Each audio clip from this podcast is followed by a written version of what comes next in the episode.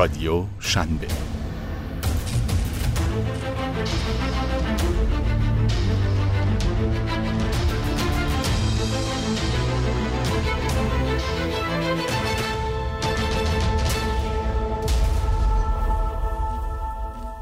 در صفحه برند استوری شماره 112 می‌خوایم درباره تجربه شکست آنا سانتوز در کسب و کار One Page Trip صحبت بکنیم. آنا سانتوس یه پرتغالی استرالیاییه که تو لندن متولد و بزرگ شده و تنها چند سالیه که در سیدنی ساکنه. اون از اول شیفته سفر و دنیای دیجیتال بود. چندین سال برای شرکت های بزرگ تو حوزه دیجیتال کار کرده بود اما همیشه علاقمند به سفر در اوقات فراغت بوده به خاطر همین به بیش از پنجاه کشور سفر کرده. اون توی سفراش فهمید که بهترین منبع اطلاعات و نکته های کاربردی درباره جاهایی که به اون سفر می‌کنه دوستانش و افرادی هستن که به اون جاها رفتن. بنابراین با کمک دو نفر از دوستاش تصمیم گرفت که One Page Trip رو ایجاد بکنه. اما کسب و کار اونا شکست خورد.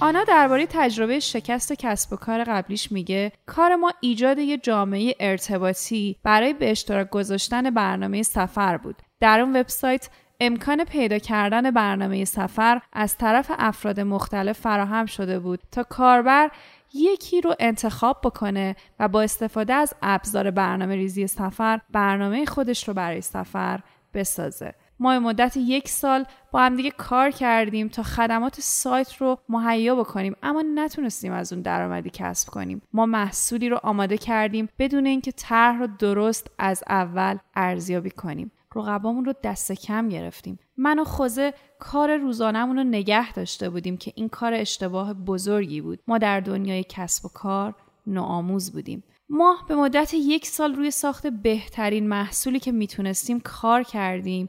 و سعی کردیم با توجه به بودجه محدودی که در اختیار داشتیم اون رو به بهترین شکل ممکن معرفی کنیم.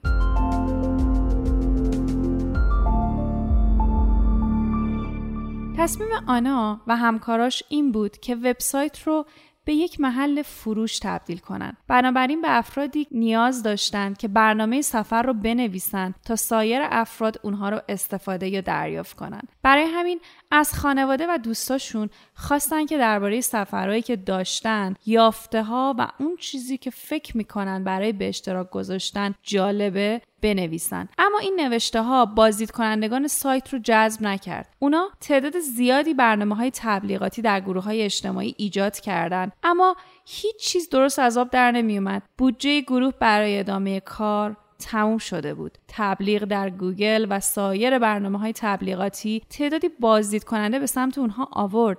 اما کسی مایل به خرید از سایت نبود. آنا معتقده که در کنار بعضی اشتباهات کوچیک اونا نمی‌دونستند که چطور از سایت خودشون درآمد کسب کنن. اونا نرم افزار خوبی ساخته بودن و روی بهبود امکاناتش تمرکز کردن. اما تصویر بزرگتر رو فراموش کردن و ندیدن و اون اینه که چطور بازدید کنندگان رو به صرف پول در سایت تشویق کنن. در حالی که تصور می‌کردن با تبلیغ در گوگل میلیون ها بازدید کننده سراغشون میاد و قادر خواهند بود بهترین بهینه سازی برای جستجوگرها رو انجام بدن اما رتبه سایتشون هرگز بین نخستین 50 سایت این حوزه قرار نگرفت.